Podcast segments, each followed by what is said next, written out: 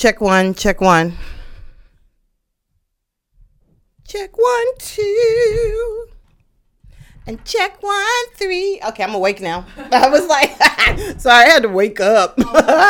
I've been up since six, but I already like walked my dog, did my exercise, like my little, I do uh, like kind of like martial arts a little bit. Oh, cool. A little bit like. Tai Chi. Okay. And then um, I had my coffee. I did my devotional. But then for some reason, I think I may have had too much coffee because it kind of makes me like numb. but I'm okay now.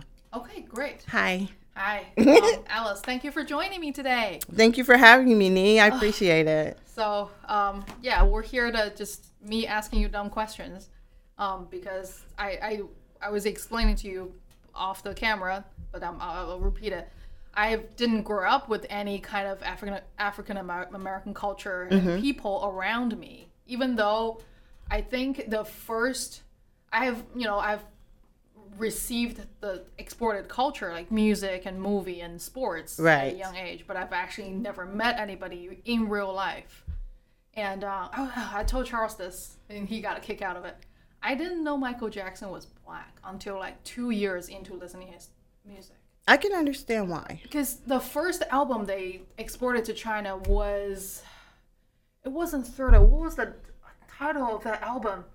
Um, it was his face in this car- uh, caravan. Like it was really pretty. I, I Oh, um, it was post surgery, I know what you're talking about. Yeah, I forgot though. and that was so big in I, I have it in my in my mind's eye. Yeah, Yeah. exactly. So that was the first album, and this, you know the, the music videos from that album was the first thing I knew about him. Mm-hmm. And then I remember, oh my god, I remember this like it was yesterday. My my dad brought home a uh, VCD player, so that was before even before DVD players.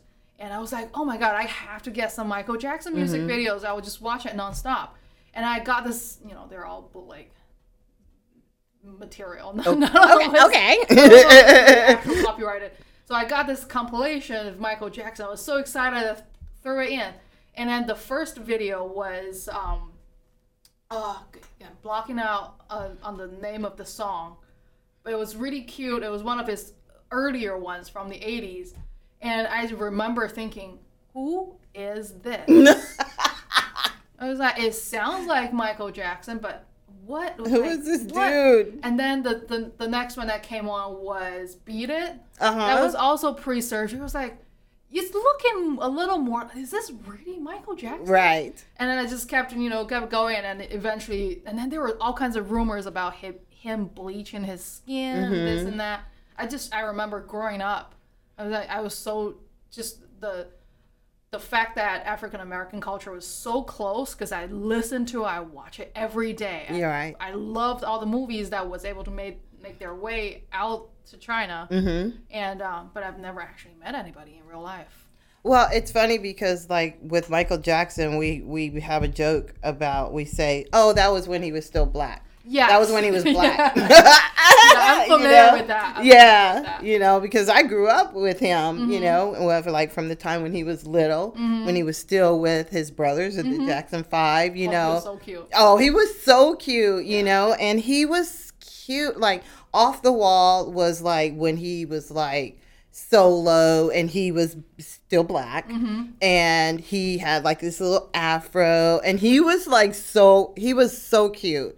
And then all of a sudden it was like he started changing, you know, and it was like he was unrecognizable. And then so there was a rumor that he had bleached his skin. We weren't sure. And then there was also they said he had vitiligo, which is like when Yeah. you're yeah, the melanin in your skin is you know, it's a skin disease or something. So, um yeah, it was tragic, It- you know. was, yeah. Still love that music, but it's yeah, it's, it's so much more complex, just as everything else with the African American culture here back in the states. Mm-hmm. There's so much that we just didn't know, Right. and um, And what was exported was like a different they're really not a true narrative. what was Yeah. exported was what had value to be sold, mm-hmm. not the everyday life, not Exactly. the gritty life. So So what was exported to you guys? Sorry, I need Oh, to it's cut you okay. off. Um, like Michael Jackson, Mm-hmm. Michael Jordan, Um, I'm not super. What kind of sports. movies? Movies. Okay, let me think. The first one I remember was Space Jam. Oh wow, really? Again, Okay.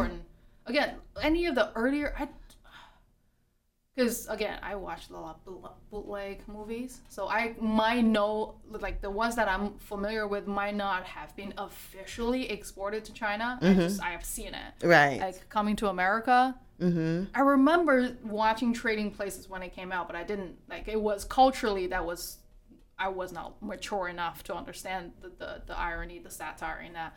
Um, and uh, was it Professor? Uh, not a professor. I, I Oh, was okay. a big Eddie Murphy fan. Okay. When I was a kid, um, because th- this there really was. I was bef- under fifteen, just to watching these. Um, predominantly, you know, mostly Caucasian culture, European culture.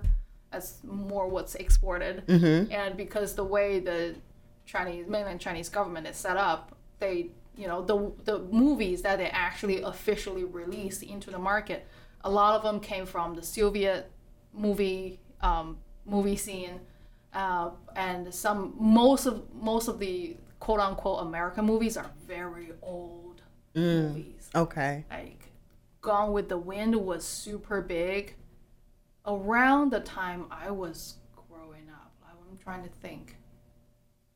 Is it before or after? Probably. Oh, let me think real quick. Mm, after, because you know we didn't have color color TV until like way into the '90s. So, um, yeah, yeah, if you if you can imagine like being in the '90s watching Gone with the Wind and have it, it's almost like a blockbuster. Right. Wow. Yeah, that's Yeah, interesting. So it was like a long stride behind what was actually happening in the states. Mm-hmm. So that's why I think at the time that's why like America was so attractive for a lot of people to come to America because it really is a completely different world. Like you, if you immigrate, In what way? because the the the difference between China and America economically and culturally, like in terms of modern to- pop culture, movies and music and all that, is night and day. Like in the in the eighties and nineties, and now like if I if anybody moved from China to America now, like you barely see the difference. And then th- a lot of suburb America, small town America, they probably would think "Uh, this is not this is not as nice as what I have at home. Like my mom would say that if she moved if she moved here to New Bern today, and it just sees what we have around here, she's like, "Where are the malls? Where are the malls at? Okay. Like there is no, there's not a lot. A lot of the luxuries, a lot of the, what the service industry has to offer, mm-hmm. we just don't have it here. There's no mm. market here. Like in China, there is just I don't know where people get their money from, but there's just this insatiable need and demand to consume Consumerism. serv- ser- service, food, Wow. culture. There's just the market is there. Wow. I didn't know that. Yeah, it, it's it's interesting. I had an interesting conversation with my mom this morning Mm-hmm. because uh, I don't I don't I mean I didn't even know that I, I saw it on their social media. Apparently, the past um, while we were celebrating the fourth over here in China, they were celebrating the the hundred year anniversary of the founding of the CCP, Wow. and they had a whole thing Really? gigantic ceremony with you know military march and you know this and that set up and then the So the CCP is that the Chinese Communist Party? i think so Okay. i honestly like i care so much so about basically the the- government. yes i care so much about the politics in china because people have no say really? it's not worth talking about like the, the only thing you can say is praise and anything else get you in trouble and even if you do say even if you do care there honestly isn't much you can do about it So it really is that restrictive. yeah What about like the surveillance, you know, the surveillance Mm-hmm. society? Is it true like that like the government like like the citizens are really under surveillance like with cameras everywhere and you know, So the the cam I don't think the cam so yes th- there are cameras everywhere that but that's just for security purposes. okay. Because you know there are so many people in China. You can't if you're trying to stop people from shoplifting, you can't do that manually. You have to use cameras and technology. So mm-hmm. if they are and then nobody wants to suffer any finan- financial loss. So people voluntarily will have cameras everywhere everywhere. But I, I remember, I, I understand there were rumors about like the, the, the government is using facial recognition technology. Right. I wouldn't be surprised if they are experimenting with that Mm-hmm. in certain spots over in the country, but it's not like everywhere. Oh, not okay. yet. Okay. Not yet. Maybe like just in major cities. Kind of like Major cities, or kind of like here too. yeah, or they have you know they have tech towns like the Chinese Silicon Valley. Uh-huh. They, they might have been experimenting Right. around there because that's where they get the first-hand statistics and everything. right, that makes sense. Smart uh, cities. Yeah. Yeah. Exactly. They're developing those like worldwide too. You know, s- the If- smart if, they know anything, they know about control. mm-hmm. Like if America, the American government doesn't stand a chance Wow. in terms of like hurting their flock. Right. Just there's no. I mean, I mean, there is with you know with the social media and everything. There is hurting the flock. You can kind of sway the public narrative a little bit, Mm-hmm. but in China, you, people's thought don't really stand a chance. Okay. It's very much controlled. So what do you think it feels like when someone if someone is able to leave because I've heard of people like um going to Taiwan or like trying to escape to Taiwan from you know from China or is that like is that true or So, uh, right around before the uh, the, the new um, People's Republic of China was founded, you know, the the CCP and what was the other party? God, I, I honestly I don't know. Not, I cared so little about history because I just at the time when I was taught these things, I didn't think they would impact my life in any anyway. But anyway, there were two major parties. One was the CCP, whose um, their constituents or the farmers, the the poor, the the helpless, the Okay. uneducated, and there was this other party that was mostly uh, constituted with uh, the the country's elites. Oh, okay. They were okay. the ones who were very well educated. They went to Harvard, Stanford, all all that. Like Mm-hmm. you name all the top schools around the globe at the time, they've gone there. Um, received a lot of Western influence. They know there needs to be a revolution in China, but they are they were almost a little. They were their visions were grand, but they don't necessarily know how to um, put boots on the ground. I understand. Yeah, they there was a in there was a um, disconnect between where they came from because they're most of them rich kids, like, well educated, at least middle class, and you're but the like the ninety percent of the country don't can't even write their own name. Okay. Like they're illiterate. They just don't care. Like I want to at and at the time, like the people what the people were thinking. I want to get the Japanese out of here. I want to not die. I want to not starve. Mm-hmm. What you are talking about the country's future, I have. I don't care. That's too far off for us. Exactly. Yeah, So we're the- just trying to And the to CCP maintain was, and survive. Exactly. The CCP was really good at mobilizing the group I understand. That that group, and then that's how they came into power. They basically squeezed the other ones out, and then the other party they have to, the the leader of the party, uh, um, Chiang Kai-shek, he had to basically go to Taiwan. He was exiled, voluntarily exiled, to Right. Taiwan, because otherwise, you know, For his safety. exactly. Yeah.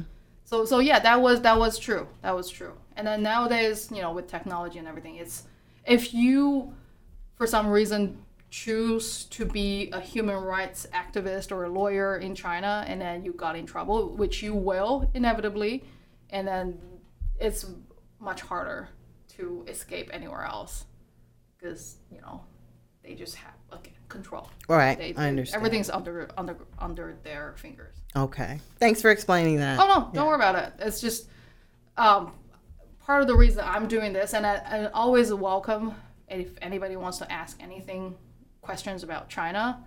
Um, I can explain from my experience and what I have learned in real life, and that's pretty much it. Right. But I always welcome the the, the opportunity because a, a lot of people really don't know much about China Mm-hmm. um, especially, and I always like, I I'm not a I'm not an activist, um, but like every time I see somebody posting something, the Chinese government is. I was just thinking about this the other day. I don't know what prompted it to me. Like the, the, the, the hunger they have for power right now. People are like, oh, why is the Chinese? Why can't they just be you know be home and be happy with what they have? So the the the, the CCP this whole organization is like a person who has been beaten so badly when like somebody came into their home and beat their ass and they they were on the brink of death and then they were able to bring themselves back with outside help which they will not really admit they would you know bring all the glory to themselves like we did everything ourselves but we all understand there were out there there was outside help Really? From who? Like Um, the Soviets or who? the Soviets helped a little bit. The Americans helped um, to in terms of the effort of kicking out the Japanese. The Americans definitely helped. The portion of it, you know, everybody has their own beliefs. If, if you ask, you know, people who are more patriotic in China, they probably would not really want to admit there was any kind of outside help. It's, it, I mean, the, the people did sacrifice greatly for, Right. the, for the eventual victory, but you know, they, they're the the the, the controlling class, the, the powerfuls want people to believe because if you make the if you stroke the people's ego, and then they will follow your, they will follow your lead Right. and then they will say if you make them think that you know the idea of heading towards wherever you're headed to is their own idea they will just follow That's true. Yeah, that's a great point. i mean that's yeah It, because it's easy to forget the past, you know, and and to change the narrative go- Mm-hmm. Yeah. and going forward. yeah you and know. then and then it's it, and it's not just history like i was uh, th- just a little bit of not revision revisionist but n- not limited to history i was reading um, this somebody give a talk about how the um, the chinese textbooks in china has been little by little being edited not for the purpose of rewriting history or brainwashing but it's just some people at these publishers who publishing establishments who make these curriculum they just have the editing power of choosing things at their convenience. Like just um, because there were um, classical uh, literatures that we, they would want to be teaching the kids from China or if you know foreign culture, foreign language translated text. The people the, the, the people worked really hard back in the 50s and 60s to translate these texts to want to you know spread culture to educate the young. And then 30 years later, whoever that was in charge of republishing these um, texts, body of text, they just look at it like, oh no, that's gonna that's gonna be too difficult to explain to kids. Like, I- like we're not bothered, so let's just dumb it down. Okay, And I they didn't understand even that. they didn't even bother to notify the teachers, or it's just oh no, this is what you're teaching this year. Wow. And you know, and then somebody caught it. They, they read it. It was like this is not right. The, the ending is not the same as the original. And so they did this whole re- this whole study research about what exactly has been happening, and they just saw this gradual change.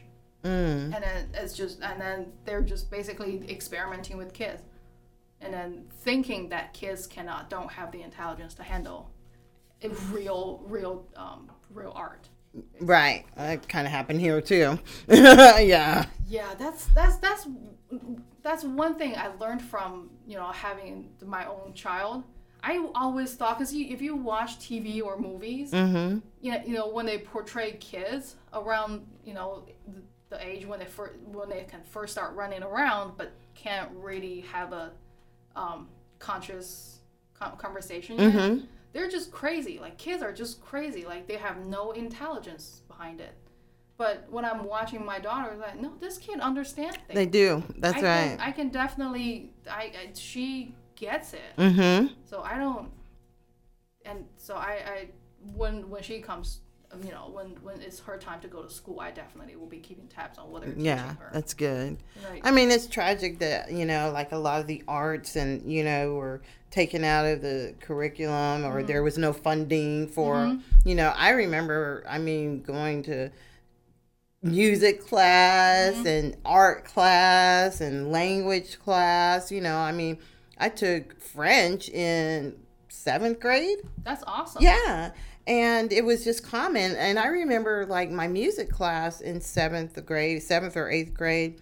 I mean, I learned math. I learned, you know, harmony. I learned how to get along with others because, you know, mm-hmm. you have to cooperate with mm-hmm. others in order to harmonize, you know. Mm-hmm. I mean, it was really valuable to me, Yeah. you know, and um I don't, you know, I don't know. Slowly but surely, there started to be less funding for, mm-hmm. ed, you know, for arts and education, and mm-hmm. or there was no value, I guess, placed on it. But it really is valuable. Creative arts are valuable. Yeah. You know, Exactly. expression.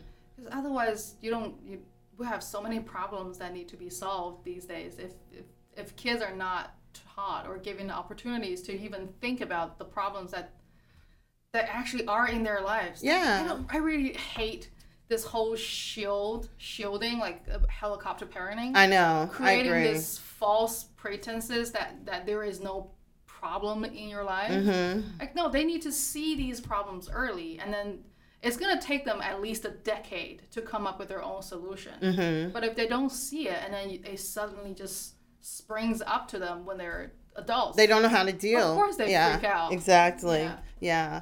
So And kids are a lot more resilient than we give them credit for, Mm-hmm. you know? yeah so yeah you i remember you mentioned you were a military child Mm-hmm. so what was your experience Um, well, for me, well, we were talking about Okinawa. Mm-hmm. So I was born in Okinawa. I don't remember it. I know that um, that was my first language mm-hmm. because I have my babysitter. Okay. That's what she's, you know, she spoke Japanese to me.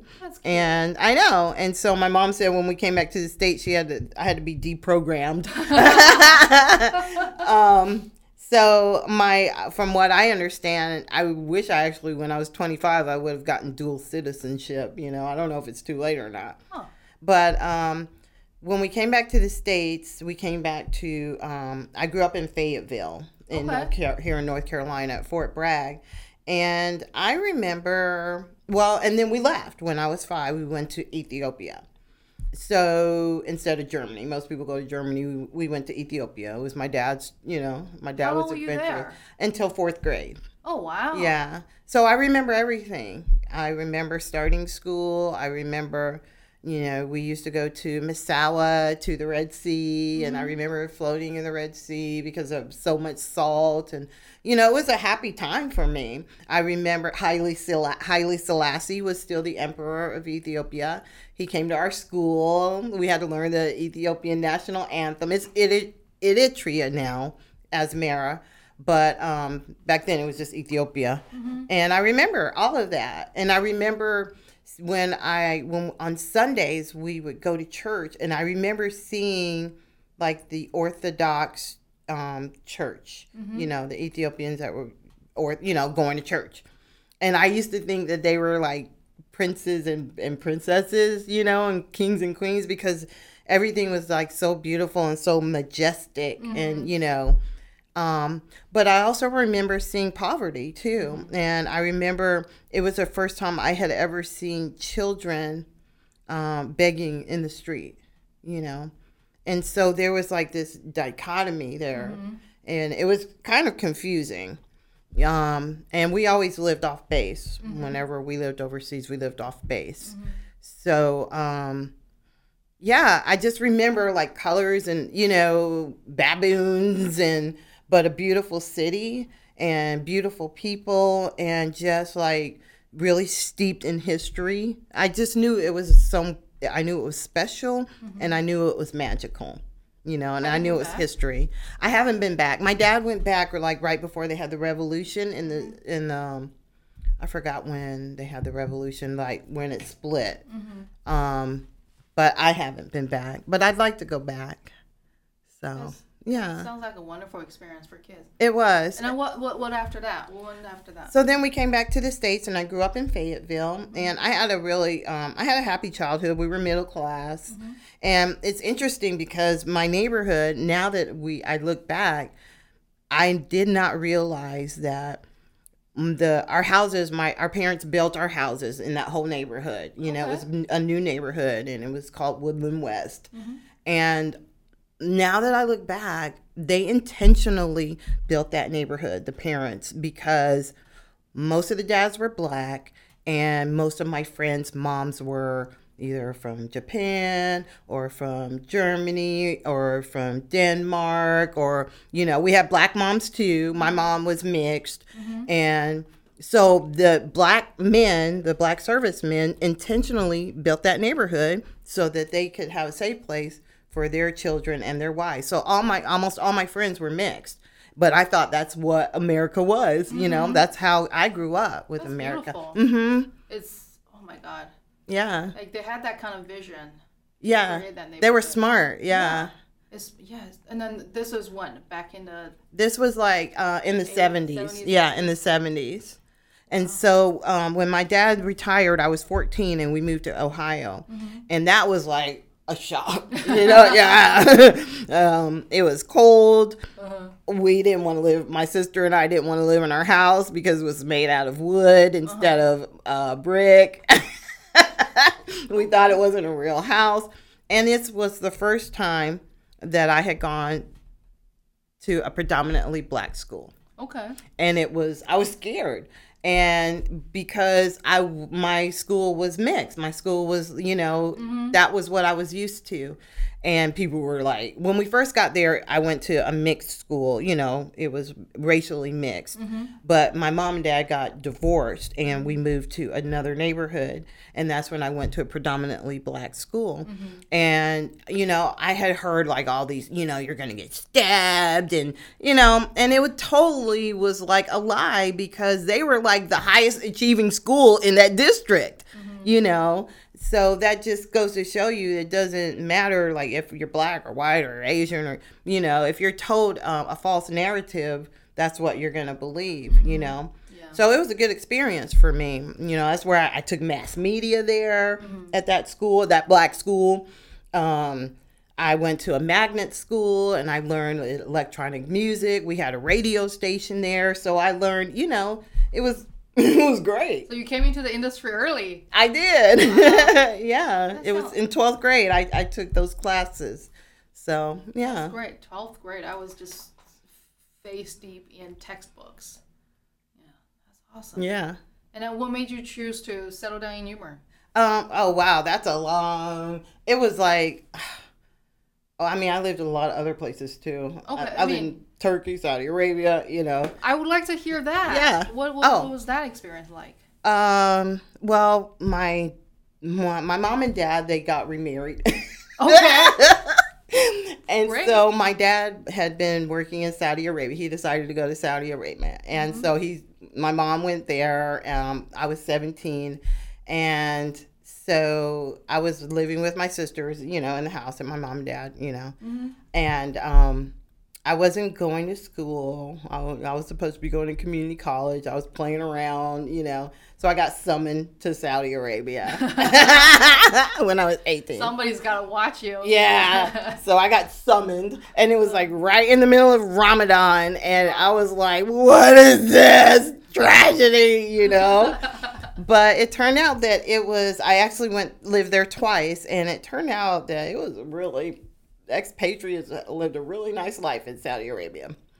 And uh, it was a really good experience for me. It was an international community, and um, you know, we lived in a villa. You know, it was great.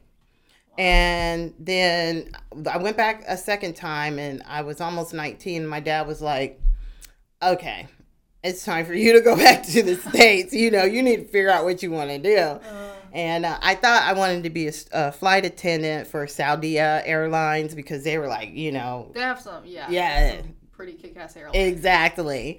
Um, and I was like going through the process. And by that time, my mom and dad decided, my mom and dad, they separated again.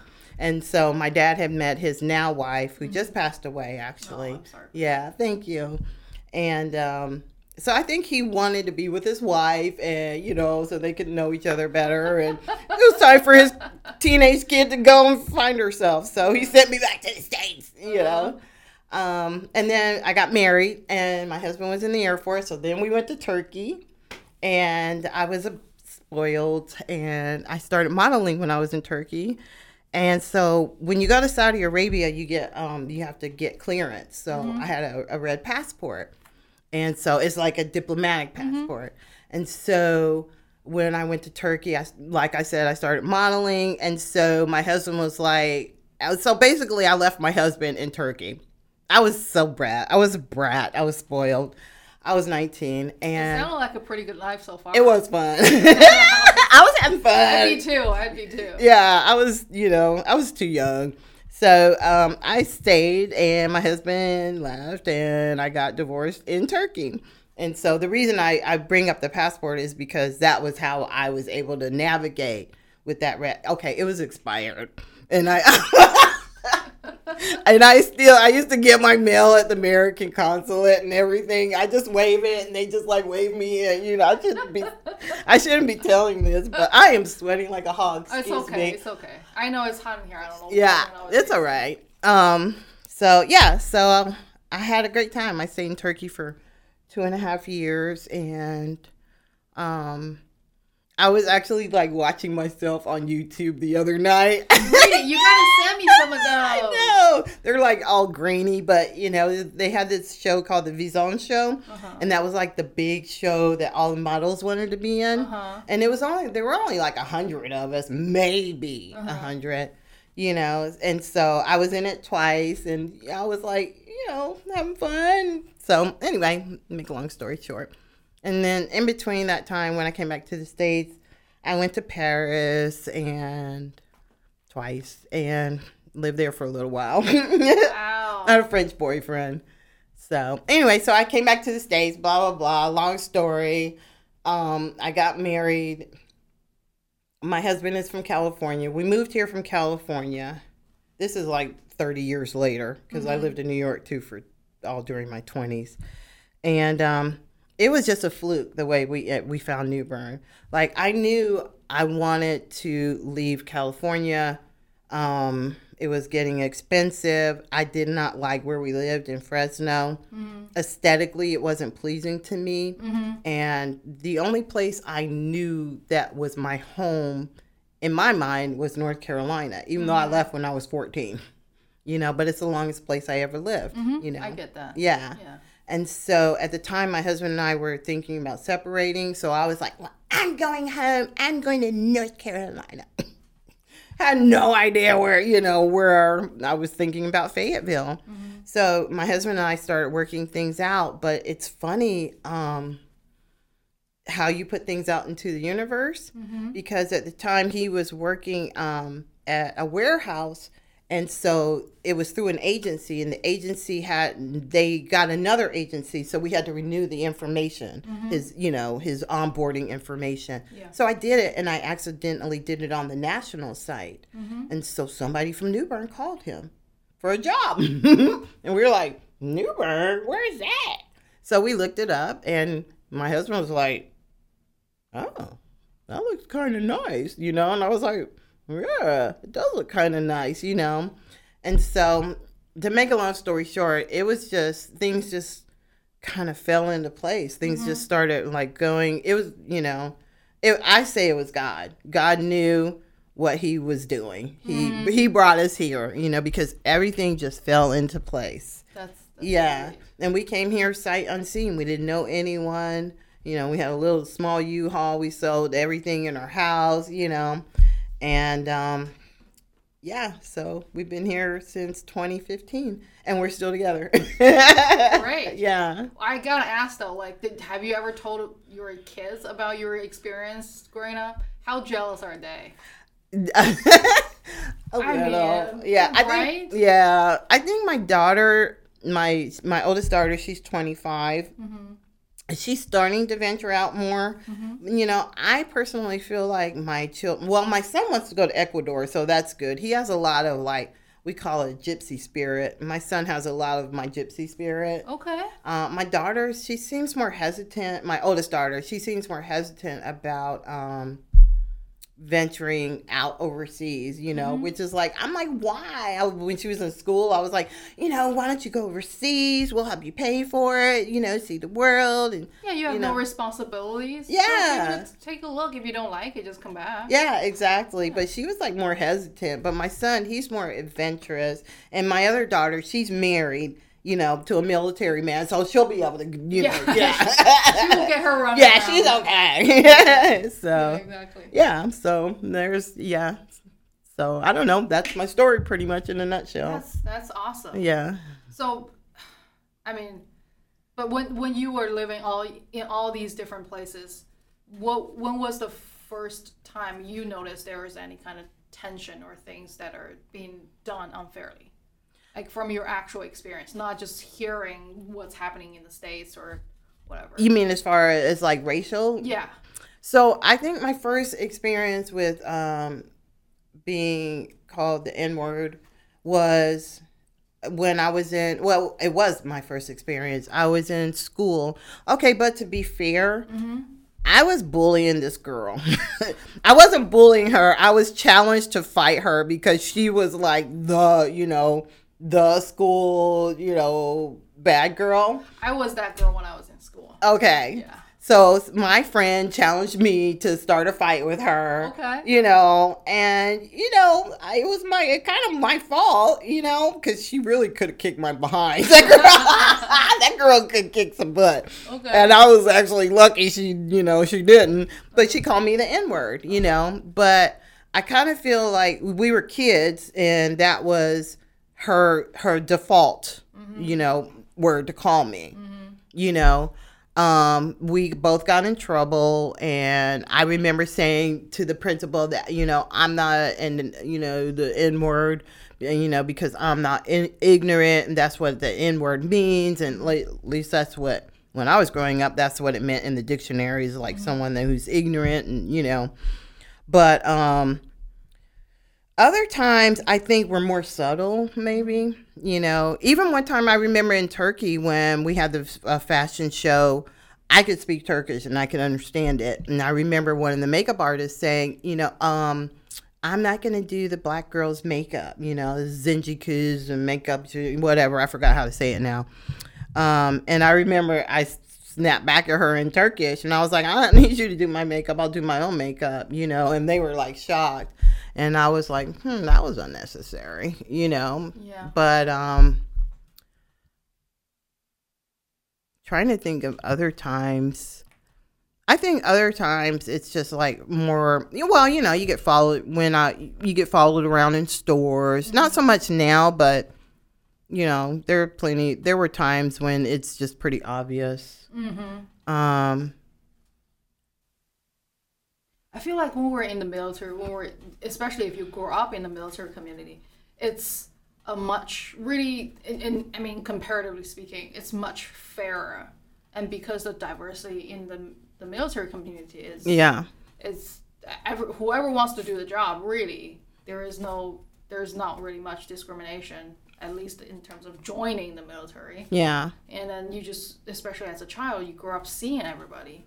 That's something i didn't something i didn't notice until i kind of started no, learning more about america through media. This is before i could i actually got this chance to live here um, because i went to england for college.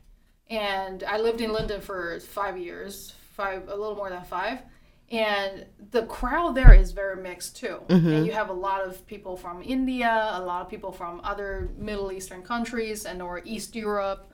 And you know there are a lot of black people there too. But it's just i honestly didn't notice that. Like and also because like the, the crowd I, I was in a pretty bubble like protected crowd like i was in art community art community Right. so whoever's in that community, regardless of race and gender, you're by default cool. Mhm. So nobody's not. People are not. And then you know they're so good looking. My God. My God, they were so good looking. I Uh-huh. was so. I oh my God, I had so much like body image issue just from just being in that because every oh God, everybody is so good looking. And um and then even and then honestly, I don't remember n- needing to use or describe anybody as black when I was in college. Wow. You just call them by their name. That's then- neat. And just it, it wasn't. Wow. I mean, I honestly That's really profound. I never really needed to describe somebody's um, ethnicity. mm-hmm. Like either unless I really don't, because we have smaller classes. Like everybody knows everybody, Mm-hmm. and then people outside your classes, unless you are really social, you just don't know, and then you don't care, and then and then and then it really. The, the one the, the one group that really stood out was because I was a student I didn't have a lot of money so I used to we we moved around every year because the rent's always going up so we always we moved gradually further and further and further away from it because our, our college is dead smack dab in the middle of the city Wow. yeah um and um I remember once I moved out out out of zone three or something Mm-hmm. and there was the, the the the area had a lot of like African immigrants. So you started hear like really heavy like African or Haitian accent English when I was on the bus. We took bus and you know subway everywhere. So you just you see all these different people. Then that's the, the group. I like I mentally never made the connection Mm-hmm. of whether or not I should or need to treat them the same. Like I, it just never really came up. That's But pretty looking, cool though. But looking back, I was just to me like that seemed like two different crowds. Like the the ones that I meet at school or out at parties or just get to know, and the ones that I met, you know, on the buses or overheard their conversations or anything. To me, it just felt like it was two separate groups. Oh, okay. But that was also because you know they just came to the country right. a year or so ago. But you still to- picture them as like Londoners, right? Well, Or- yeah, they're yeah. here to stay. Yeah. Like it, Wow. it, it didn't feel like anybody was chasing them out of the Yeah. cities or anything. So and then and then even when you know my husband joined in 2016, Mm-hmm. and then we were here for a brief year when he was going through all the training and stuff. Is your husband American? Yeah, Okay. he's he's you know Caucasian. He grew up Okay. in the suburbs of Chicago. Oh, okay. Um, so even you know even in 16, I mean that was when Trump was running for the first time. That's honestly, honest to God, that was the first time I've even heard about the tension. Mm. That was really the first time the media started playing it way up. Like that's all you heard about. That's Yeah. when it first caught my attention, and um, and um, so I'm, I'm just curious. I, I can I have I have not involved myself in any of the discussions because I have not lived the life. I don't know the people. Like if you want to tell me gen uh, not gender. If you want to tell me stereotypes, of course stereotypes exist. Like I exhibit some of the Asian stereotypes sometimes, so I, I understand. But then to overgeneralize people in such way on media, like mass media and now social media, I just feel like it's unfair, and then I'm not interested in those narratives. I want Exactly. I want to know more people from the actual community, Mm-hmm. and, and also because just I hate to say it, but the again, I the, the you and Charles, the first one I actually got to get getting to know, but I have met other African American or just you know, I, I can't this this is a tough terminology because when you were when I was in England, they're not African American, but I they don't call themselves African British. What do they call themselves? I guess they would use black in amongst themselves. Okay. I've never called anybody like that, that black dude or that black girl. I never really needed to use that term. Um, but they're just the majority of them that I've met have a great personality and you're just fun. And then it's always been a world that I want to kind of look into. Mm-hmm. I it's just it's fascinating to me. And um, so when I had a chance to know more about you guys, I just wanted to like I have this curiosity about people's actual opinions and, and their the, the culture that they live in, and also believe that you can create your own culture. I agree with that. Like the the the aspects of your tradition that you don't like, just abandon it and You're right. your own I totally agree like with that. why why get stuck in something someone else they they created it somebody Yeah. created it Yeah. and and then just just, just Why not just be you're an individual, be yourself. exactly right? then Yeah. to why put yourself in a box and then um It's funny because like I mean there are aspects of like some you know there are some like cultural aspects that a lot of us exhibit just by I don't know just by being in that environment I guess you know? Yeah from your friends and family yeah. they they just kind of mold you into who you are. Yeah. Yeah. I remember, okay, so I work, I still actually work for a radio station in California. Mm-hmm. And that was actually my first radio station. And believe it or not, we had two formats Christian talk and Asian. okay. And you know, it's funny because like you go to like if I wanted to work at like one of the Spanish speaking um, radio stations, they wouldn't hire me because I didn't speak Spanish. Mm-hmm. But this radio station, they were like, you know what? You know how to board up, you know how to do this, you know, come on in. And I mean, so it was Hmong mm-hmm. and it was Laotian. Mm-hmm. And at the time we had Japanese and Punjabi Indian. Okay. So it was Asian, you know, because, you know, a lot of people don't know Indians are Asian, right? A lot of people don't know that, you know, and I remember it's so funny because like one of my coworkers, Kong, at the time I we I also did sales. We were so small. We mm-hmm. still are so so small. You know, I'd be on the poster, you know, like you know, You gotta do K- everything yourself. yeah, KBIF, number one Asian radio station in uh-huh. Central Valley, and you know, it'd be me and my boss. My boss is Italian, you know, and you know, all of my Asian coworkers. You know, we'd be on the calendar every year, mm-hmm. you know, that we put out. And I remember, um, I remember it was so funny because my coworker and I, we were doing some sales, and he was in his cube and I was in my cube, and we would like put on rain music, or sometimes we do like um, yoga or tai chi and stuff, like take breaks, and you know. But I remember one time I was making a sales call, and I was like, you know, I was kind of loud, you know, like people make jokes that black people are loud, right? Well, we kind of are. you know, A lot of you have great voices. Like yeah. depth That's voice. such a nice way to say it. like the way the way voices are projected. right. Yeah. Yeah, we're loud, you know. We're in lively. But it was Makes for great radio. It does. I agree. Thank you. So I had got I got off the phone and I was like, you know, I was like, okay, thank you so much. You know, I look forward to working with you, blah blah. But I realized, oh man, that was loud, you know. And so I told my I leaned back. I was like, hey, sorry, I was so loud. I was like, it's a cultural thing. And he was like, he was like, don't worry, it's a cultural thing for us to, to eavesdrop.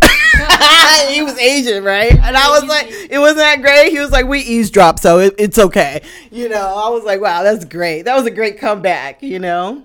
That's cool. So, yeah. well, that I mean, I don't know if it's a cultural thing, but I, I definitely do that a lot. What, eavesdrop? No. I, my mom, my mom does that. I remember my mom, like, it's, you know, I don't, I honestly don't know how to explain this, but I remember, and I remember this just became part of my behavior. Mm-hmm. It's not something I, I just picked it up. Like we would just be talking, and then you hear a sound, and you would just cut your conversation. You cut off your conversation right there. It's like, what are they talking about? And then I remember pick, I remember being on the bus with my mom, and my mom doing that. So I, I this definitely part of it came from her, yeah. but Or is that just a mom thing? I don't know. because we do eavesdrop. it, it might be a small town thing because you know that information is going to be valuable. If you're that in is New York, true. you, you hear something on the on the on the bus, you don't know who that is. You don't care. Yeah. But if you're in a smaller town, like my hometown was fairly small when I when I was growing up there, and you hear something like that's valuable information. Like gossips in small towns have value. Gossip in big cities, like I don't know what you're talking about. That's talk about Yeah. Kardashians, I guess. Right. It's funny. Why spend your time gossiping? Yeah. It's funny though, because like when I lived in New York, they were like the friendliest people. Like you just start talking to, you know, strangers and, Mm-hmm. you know, they were actually like the friend, very friendly. Where did you live when you were in New York? I lived all over. I lived in the city. Uh-huh. Um, I lived on in Midtown when I first moved there, Uh-huh. and then I lived um, on the Lower East Side. I was Uh-huh. a scrappy musician, and I had an apartment in Hoboken. So, um, yeah, Mm-hmm. What was- did you did you play or did you sing? I sang. I figured. Yeah. I didn't say it, but I figured you have that. Your your voice has a depth to it. Thanks. Yeah. Well, they taught me how to sing. I, you know, but yeah. That's great. I only I visited New York twice. The first time was on my own, and I got an Airbnb in Alphabet. Oh, Alphabet City. Yeah. So I didn't. I honestly didn't know. I, I just know. I know because I was only there for four days, so I wanted to stay within the Manhattan, so it's easier to get to all the museums Yeah. and everything. I was like, if I come back again, I, I actually have had one or two friends who lived there. And when I come back again, I'll explore the surrounding area a little more. Mm-hmm. This time, I'm just here for the, all the museums, and I so I got the oh my god the the store.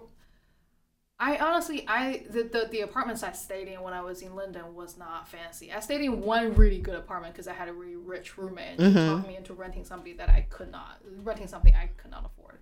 Um, but that apartment in New York, I was a little shocked. Really? In what way? The floor was sloped, Uh huh. like just first of all, it's a it's a uh, three story walk up Uh huh. on top of a bar, and you walk up the stairs and stuff. That's all fine. I'm, I'm used to all that. Like uh, most of the buildings in Europe or at least in England does not have elevators, so you walking up is fine. And then I open the door, and then it's just the space was as wide as your eyes can see without using your per- peripheral vision. Mm-hmm. And that's their living room. And then to the left is a closet that's called a bedroom. Mm. and the living room floor was like visibly sloped wow. and there was water damage on the walls and stuff and um, they made it look cute on airbnb the way that they took the photos but uh, uh, but it was a little it was a little rough and then i remember i went to see one friend um, they you know i think they lived in they work in manhattan but i think they lived in dumbo was it dumbo I don't know. right outside. I think it's in somewhere in Brooklyn. I, I honestly don't remember. This was a few years ago. But then they, they were asking me like, "Where are you staying?" I was like, "Oh, in Alphabet City." And then they were like, "Ooh, it's a little rough." Yeah. "It's okay." Yeah. Like I walked because you know I had lived in big cities before, so I kind of have my basic skill sets of how to avoid seemingly crazy people and drunks. Mm-hmm. So even walking around at night, like the first night, I was a little scared because you know, you, you, you as a girl traveling alone in, in cities, they were teaching like when you get to a place, check their crime map, see what your see your area. And I checked the crime map, and it was it was the statistics was very scary. Yeah. So the first night, I just or I got an Uber. I went to a deli that because I, I love A deli? I, love a Jewish deli. Mhm. They have such, Oh, yeah. such great food. So I, I just ran into the deli, got my food, got back out, got jumped into the Uber, and I came back. Mm-hmm. And the second night, because I got there in the afternoon, so the first chance I got was already night. The se- second day, I started walking around the neighborhood at th- during daytime, and it was a fine neighborhood Yeah. like you definitely see i saw a lot of like uh, hispanic or latino kids and you know african american kids and then I, I, I saw young white couples too because you know everywhere is gentrified you all Right. I was, I was gonna say, yeah, they moved in. yeah exactly but it's like it's, it's fine it's it, Yeah. if you kind of i mean extreme bad luck included if you kind of understand the basics of how to protect yourself and not just Exactly. just don't just go run in the run into the wild all naked. You you, you probably Yeah. chances are you're fine. low profile. Yeah. Exactly. Exactly. Walk extremely fast. Look like you know where you're going. Don't- Exactly. Don't, be Walk pulling with out. purpose. Don't be pulling out a map in the middle of the intersection. Things like that. And, like, and that that was my first taste of being in whatever what seemed to be a rough rough neighborhood Yeah. all, all on your own. Like this is not as bad as Yeah. what I was told. Good for you. Yeah. Yeah. And then um and then I and then just because I kind of grew up with American culture, I've always felt a little more comfortable Mm-hmm. when I'm in like the Western hemisphere, if, you know, Europe or the States, um, and just without a lot of judgment. Because I, I, I talk about this all the time. Like I have very severe body image issues. Mm-hmm. Because Really? like, the social environment for women is so tough in Asia, especially. I mean, I, I say especially only because that's the culture I'm more familiar with. Mhm. In Eastern Asia, being a woman is rough. Really? Why? How Rough. come? Just a lot of pressure. Like you got to be skinny when you're young, and you cannot, because like in terms of like for a girl to have or exhibit the fact that you she has good virtue, you cannot date or start seeing boys when you're very young. But and then you also want to be your your parents want you to be well educated, and then and then so basically all your journey through the, your academia life you cannot date. And then as soon as you graduate you gotta get married Wow. As soon as, as you as soon as you get married, you gotta have kids. Okay. And then as soon as you have kids, you gotta bounce back.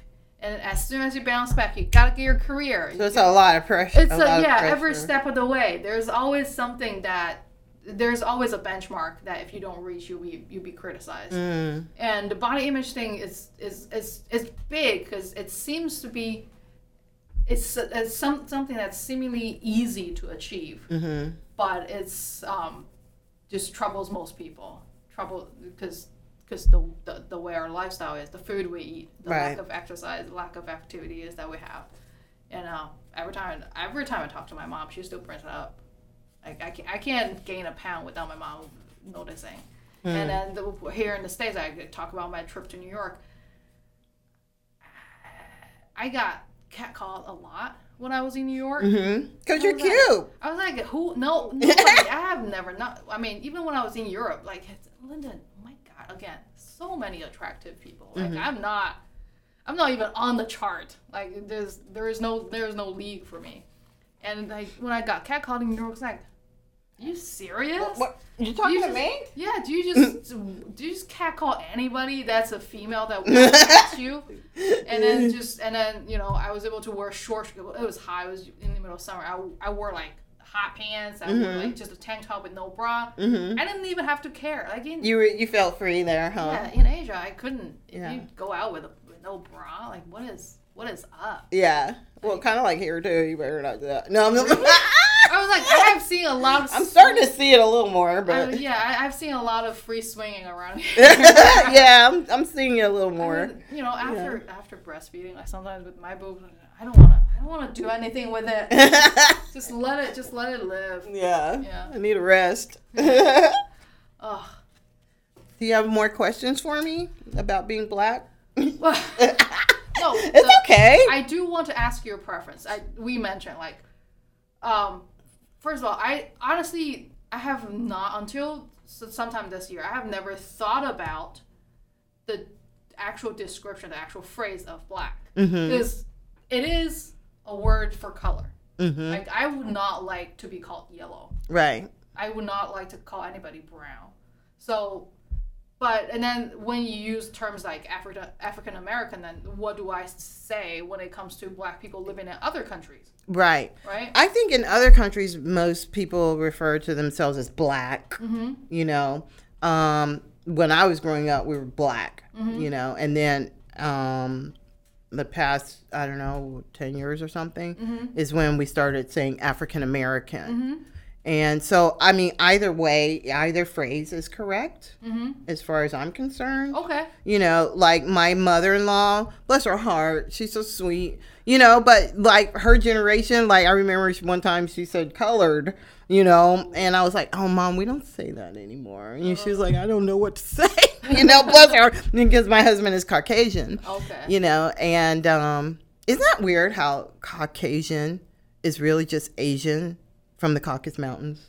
When you think about it, Yeah. Right? Well, yeah. That wa- that's what I was thinking because I I again I can't just make the decision on my own because I'm using this phrase on other people. So I kind of want to consider other people's opinions. mm-hmm. take their opinions in, uh, in for this for this ca- in this case um like because we kind of refer to ourselves as asia and that's a geographical description right? that's where we came from right. so can't we just use african to cover it all because that's is, is it possible or that make some people feel uncomfortable I think so Okay. because I think because with Africa, it's that's considered the continent of Africa, Mm-hmm. Okay. you know, and then African American, it means that because we are American, Mm-hmm. you know, it's what we know. You know, we've been here as long as for you know more than how old is the country? Two hundred years?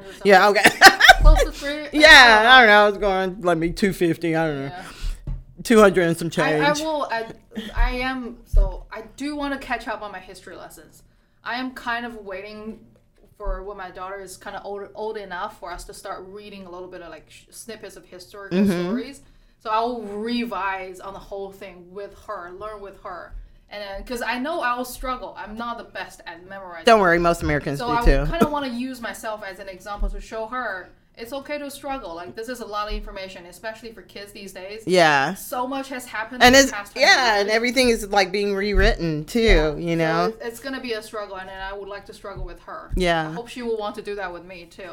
But yeah, I, I again, I want to know the actual opinion from people actually in the community. I don't Right. want anybody who studied African American culture to just tell me what Yeah. to do. Yeah. I just because I will be dealing with actual people in Right. my community, and then I want to do whatever they feel comfortable with. And so for me, I mean, it's like it's not, and for most African Americans, it's mm-hmm. just not, you know, one. Every we all are different. Mm-hmm. You know, every, it's not one. There are different communities within the African American community. You know, just like any other community. You know, um, but definitely I wouldn't say African because that's part of the African diaspora. You know. Um,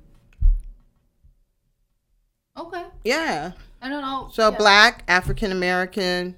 Okay. I think that's about Good it. to know. Good yeah. to know. Like, yeah, I, I just want to. I, I I don't want people from other community tell me what to do. That's great. and Yeah. Whoever whoever I'm talking about, I want to talk to them to find out. Yeah. The truth. Go to the source. Yeah, exactly. Yeah, Go to the- exactly. That's a that's a good way to put it. And I do want to another thing I want to ask you is that, you know, um, I am part of this podcast. Part of what I'm trying to document is me learning to, or at least me trying to be in this community. Like, is it? I know I'm not here to stay for long term, Mm-hmm. but just while I'm here. I would like to learn more and then see if there's anything I can actually contribute to help the community. I think you already are. Yeah. and I remember that one time you were talking with Sabrina, and then you mentioned, you know, you seem like you know about people in this community that are um, either, um, what's it called, uh, addicted to certain substance or live under the poverty line. Do you volunteer or do, are you involved in any of the Yeah. local organizations? Well, uh, first of all, I am recovering. I'm in a, the recovery community. I've been sober for 22 years. oh, congratulations. Yeah, thank you. I great. appreciate that. So I go to celebrate recovery at Temple Church, Mm-hmm. and um, but it's not just for like drugs and alcohol. It's they say it's for hurts, habits, and hangups. Okay. And so it's for anybody if you're dealing with grief, if you're dealing with anger mm-hmm. issues, you might be dealing with sexual addiction, you might be dealing with you don't even know mm-hmm. anxiety. Mm-hmm. You know, so that's what celebrate recovery is about. It's just like dealing with your issues in a safe environment. Um, it is Christ centered though. So um, you know so yeah. So i been i have been involved in that community for i i've sponsored women um to help you know going through their addictions or whatever. And then also i mean you know i've been like on the high end of the spectrum. I've been you know on poverty level you know so I've been on both ends, you know, as a volunteer with the Salvation Army. I've been a recipient of help, you know, mm-hmm. services from the Salvation Army. So, you know, being on both ends, what I I've noticed is that you know, you just better be careful how you treat people because you never know like if it might happen to you. Mm-hmm. And so that was always the philosophy that my mother and father taught me even though I grew up pretty much upper middle class. Mm-hmm. You know, some of the choices I made created, you know, me to be on the lower end of the class mm-hmm. spectrum. But then I've also been able to give back as a volunteer, you know. So w- I say this to say that sometimes people get into positions of service, mm-hmm. Sometimes for the prestige, sometimes for the monetary benefit, mm-hmm. you know, and they don't have any business being in that, those positions. If you're a racist, you should not be distributing food and distributing services to people of a general population of mm-hmm. a, a, a certain population. You shouldn't be there. It's it it doesn't go. It doesn't. You're always going to have a haughty spirit. You're always going to look down on that population. If you are serving people, then you need to have a spirit of humility. Yeah. And a lot of times people get in positions, they've been in there 10, 20 years, and they lose their humanity. you know they lose their compassion they lose their empathy and granted there are people that abuse you know come they see the same people coming back and uh, you know yeah. Yeah. but you know what tough stuff. It's not really it's not your business. It's your business to manage the money to manage the grants to manage the provisions and manage the services. But you still i still believe that people need to do an attitude check on a regular basis you know because you're there to serve. Mm-hmm. I, So, I agree with mm-hmm. you. Yeah, the, the, the yeah the one thing that's not being talked about enough in the in the states, I feel like, is power. Like, because you know, again, this is my outside perspective, and I, I, this is not a mature view. I, I just started thinking about it the, the other day, um, just with something that was connected back in China.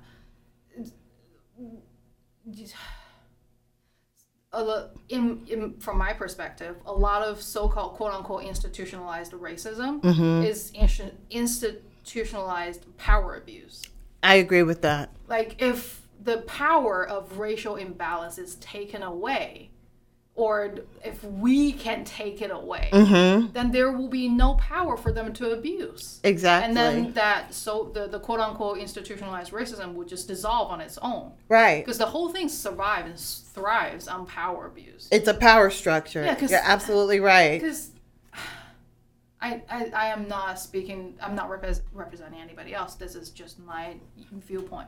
The same thing that everything, every bad thing that we see here between that that has a component of racial tension, racial injustice, happens in a different country where there is no racial difference. Mm-hmm. There is just class and power difference. right So just as just yes, that's a component. Yes, there are people who fit certain profiles that does certain bad things that unfairly to other people.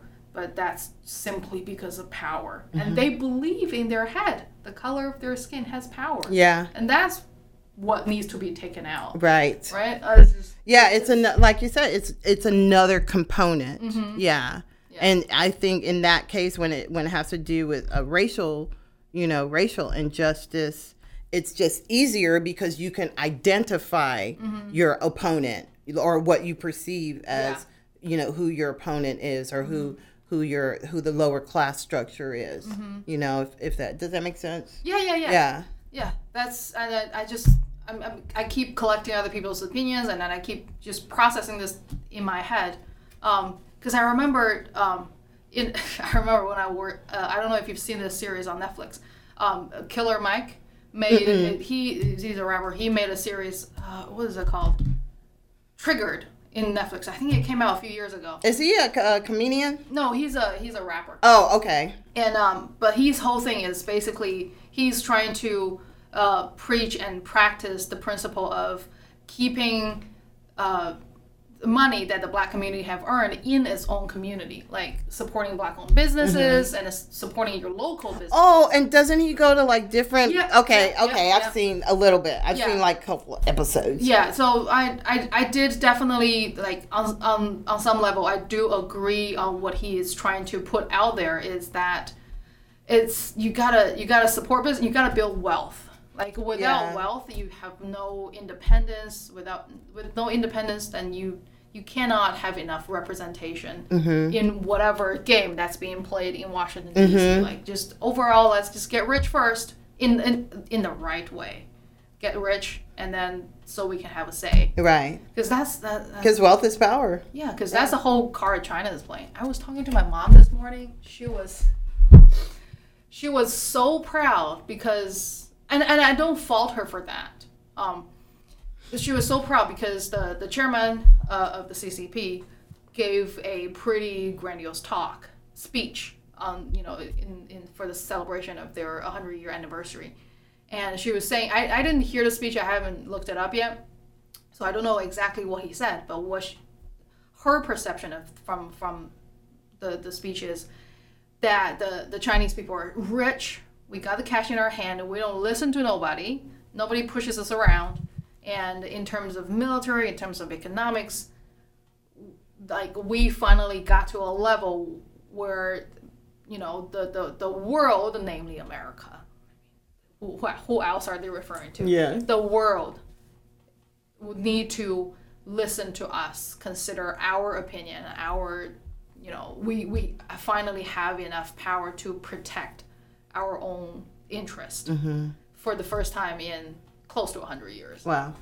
So they're they're extremely and then that's the that's the um that's the line the the, the, the political party is toting to the people which makes perfect sense like that's not a wrong thing to say certain things they're doing to get this power is not entirely ethical Questionable. Questionable. yeah Yeah. exactly but the thing they're telling the people is right Mm-hmm. you can't just be out there and arguing naked without a dime to your name. You gotta have yourself something, you build yourself something solid first, and then you can have, you know, you will have a solid chance to fight. And uh, um, one of the things I, I definitely want to, to at least you know from the time that we moved back. I don't know how long we're gonna stay on the continent of the U.S. Like this is at least we'll I'll, I'll, we'll be here for another two years, but um if if I can physically help the local community, just to you know, just, I, I don't know what kind of difference it will make. It may not make any difference, but if I get a chance to help, I definitely want to. In what way? just in terms of volunteering um so i i'm straining my life out. I'm close to i'm, I'm preparing for an art show in the bank of arts in november What? so I, I paint I Wow. I didn't know that. so I, i'm kind of focusing on that and then keeping the little human alive Mm, yeah. and then you That's a big deal. managing the house and stuff but once that show I'm, I'm prepped for the show i definitely want to make time and then it'll be getting you know close to holiday season When is your show?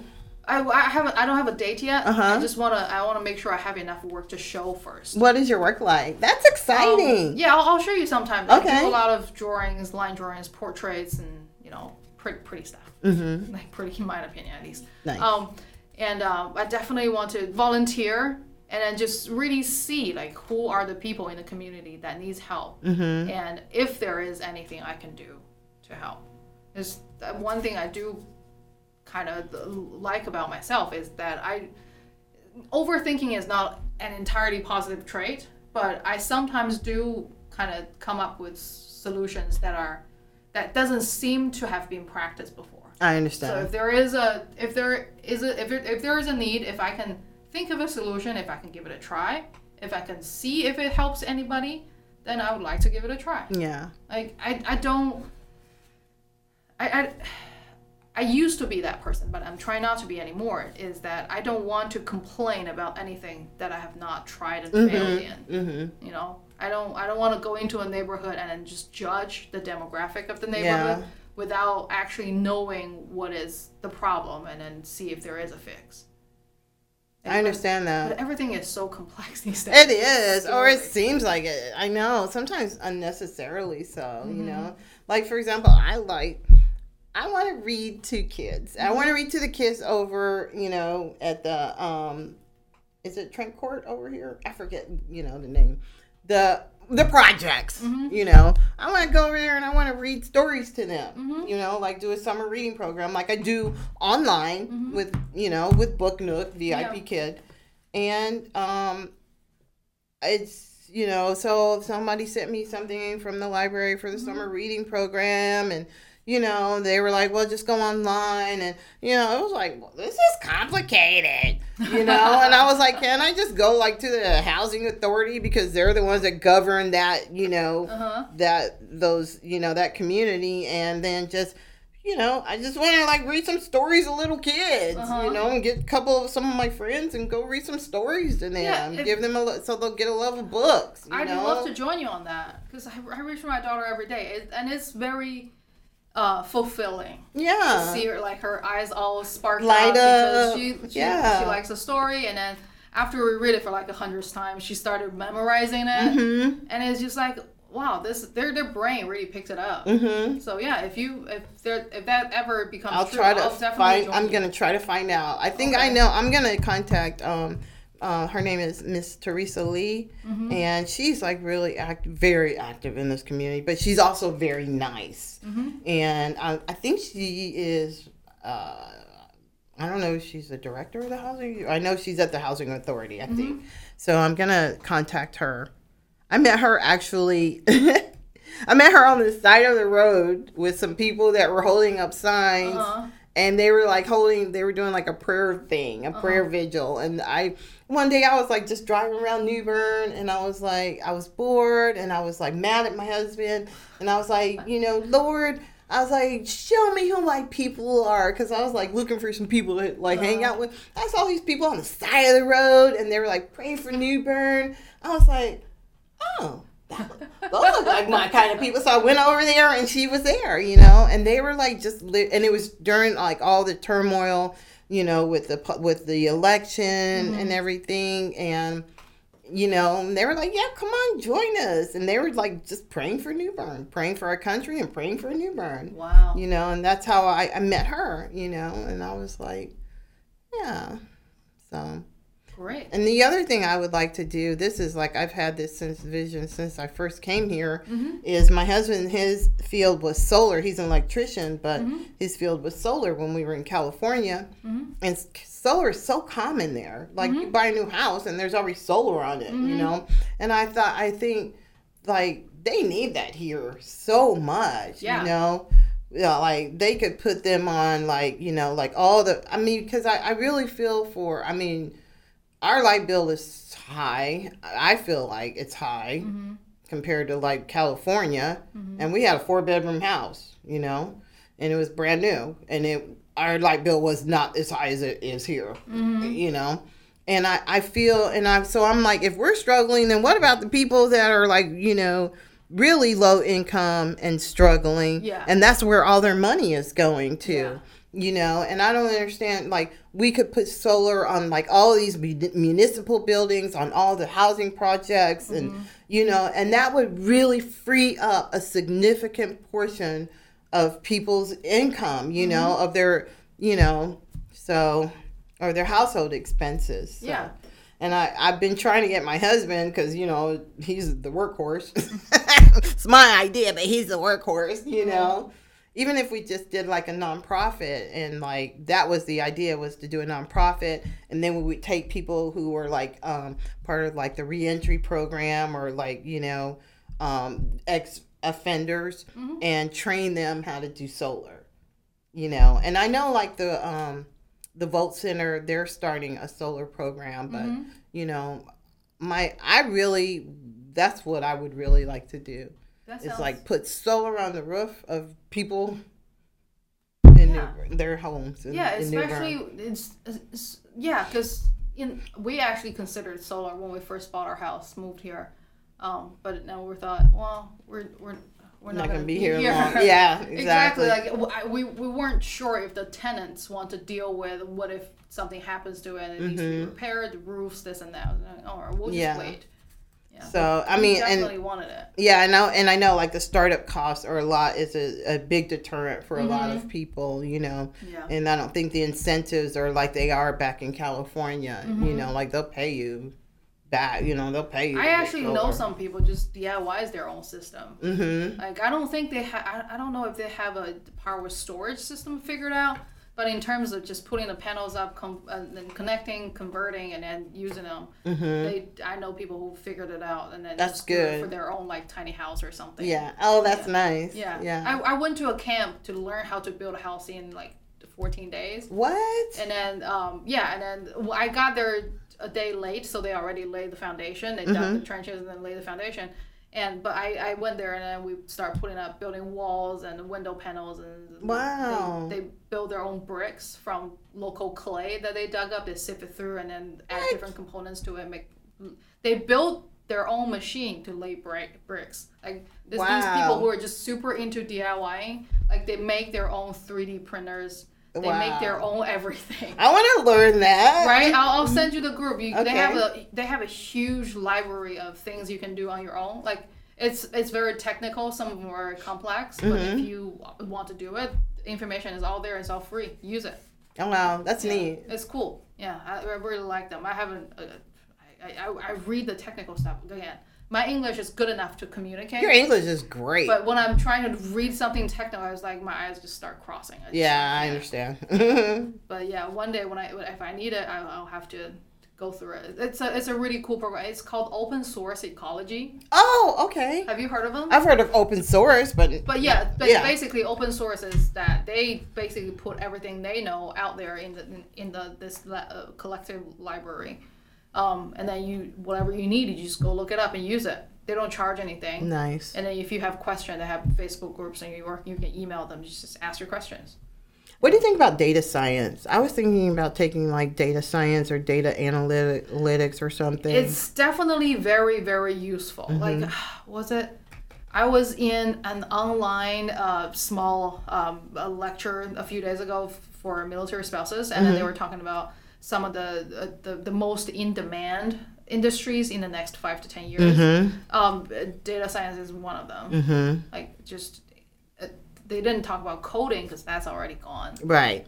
Like, um, Now it's like analytics and exactly yeah, like. uh, and the science. know, knowing how to analyze the numbers and then use them towards whatever your company's or organization's advantages is. Yeah. So yeah, if you have the time, look into it. It's I a think good I'm going to jump to. in. Yeah. It's a good time to jump in. And then just and then it's things like this and whatever you can do from your home. Exactly. down. I'm all for it. Me too. I don't need to wear a suit. I don't need to be there eight o'clock. I don't think. I will ever go back to an office again. Yeah. Ugh, good. I Lord. don't mind it, but I have I to do. work for No, I'm kidding. I can I because I've worked when I was earlier in it. I worked for big corporations Mm-hmm. and I also worked for smaller teams. Mm-hmm.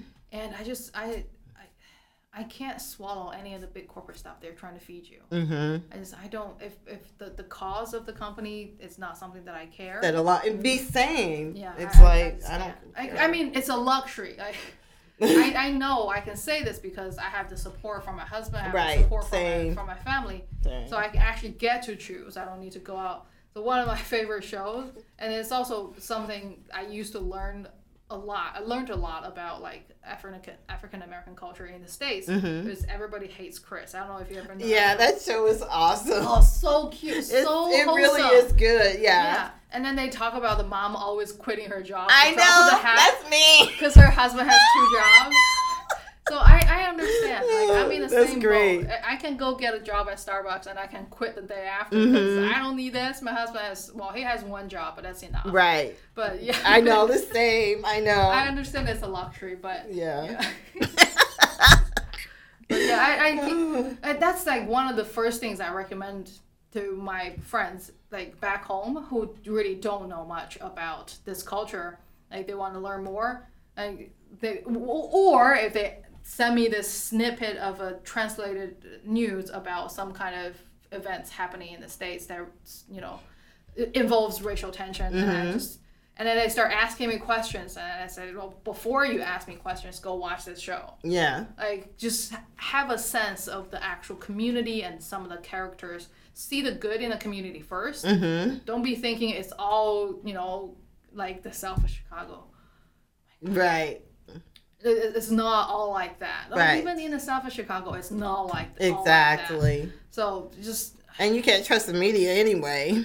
You know, yeah, right? oh my god Gosh. uh, um but yeah this so it's so good talking to you i Me too. I, I hope you will be interested in coming back When I would love to. when I learn more, and then if we we get to volunteer together doing something more, I would love. I'll to look into back. it. I would like that. I, I just I really would like to be able to help and um, be able to do something. Like I, I'm in this community, Mm-hmm. and again, I've mentioned I'm a I'm a very big believer of if I'm not doing anything to improve it, then I don't get a say in any of the negatives that I see. Mm-hmm. So Well, I feel like just having this platform is Mm-hmm. a very big. You're doing a lot more than you realize. I think it, thank you, and Mm-hmm. you know I get this from Charles. If he didn't let me sit there and talk to him for for half an hour and burn his ears out, I would never gotten this opportunity. Yeah, but you were a blessing to Charles too. I was gonna say he said. would Yeah. never he would never get to sit, you know, watch the waves and then read the good books that I know. do at- at Look, I texted him the other day. I was like, dude, I was like, you're really dropping the ball of me living vicariously through you because I don't see any beach pictures. yeah, we'll, we'll scold him on, when he comes back. yeah. Yeah. Oh, thank you so much for talking to me. I'm sorry the studio's so hot. Oh, you know what? I it's also that time of life for me. So Yeah, well, I mean, this this being being this being being a mother business Mm-hmm. and aging as a woman is It's real. my god. it's real. my god. yeah. Like the difference of my life quality before Mm-hmm.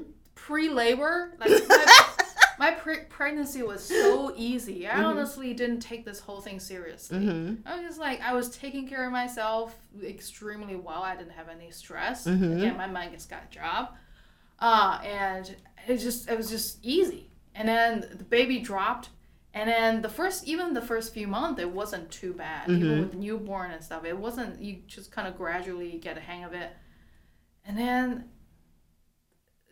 For me, my breaking point was somewhere around six months or so and I just started having all these internal anxiety about Mm. who I am, like and like I'm, I, I'm not a young, I'm not just a girl anymore, Right. and, I'm not just my own woman anymore. I'm a mother, and people see me as a mother, as a housewife, and this and that. Your identity is exactly like things yeah. I never thought about Mhm. just start, and then I I couldn't I couldn't put it away. Mm-hmm. It was just always there, and then with all the physical changes and everything, the hormones. Mm-hmm. My God, I, I wish somebody would talked about this a lot more Right. instead of talk, telling me about how to be pregnant because being pregnant was not that. Mm. At least not for me. I didn't have any medical conditions. Mm-hmm.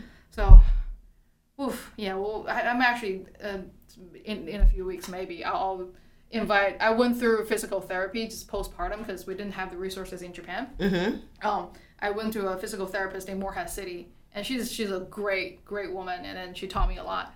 And then um, I'm gonna invite her over sometimes to just talk about like exactly what women is going through, That's good. like physically, and then there are so many things like preventatively we could have done, Mm-hmm. and we need to prepare young women with just so they don't have to go through what you know could possibly be avoided. It's just oh, yeah.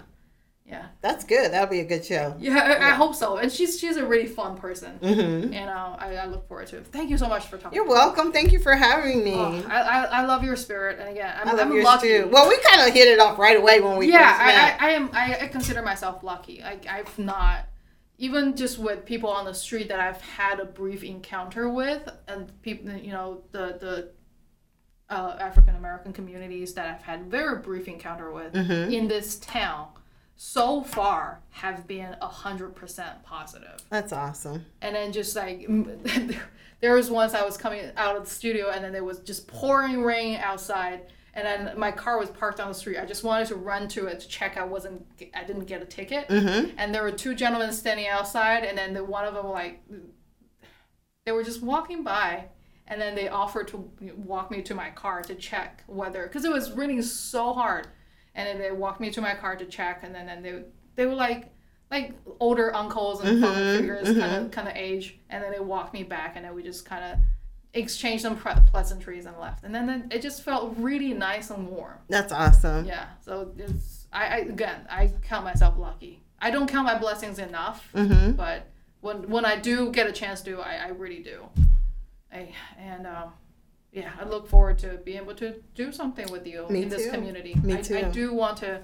I can't promise how much I can help. I, I really, really want to. Like there is this. It's part of me being my own person. Mm-hmm. Because growing up, I have never really helped anybody else. I've always received a lot of help that I took for granted Mm-hmm. and now I just want to see if there's if I have the resource to the, the, the strength or whatever to give back, at least a little bit, whatever I can do. Right. I would like to try. And if I try and fail, that's another business. But at least I would like to try. Okay.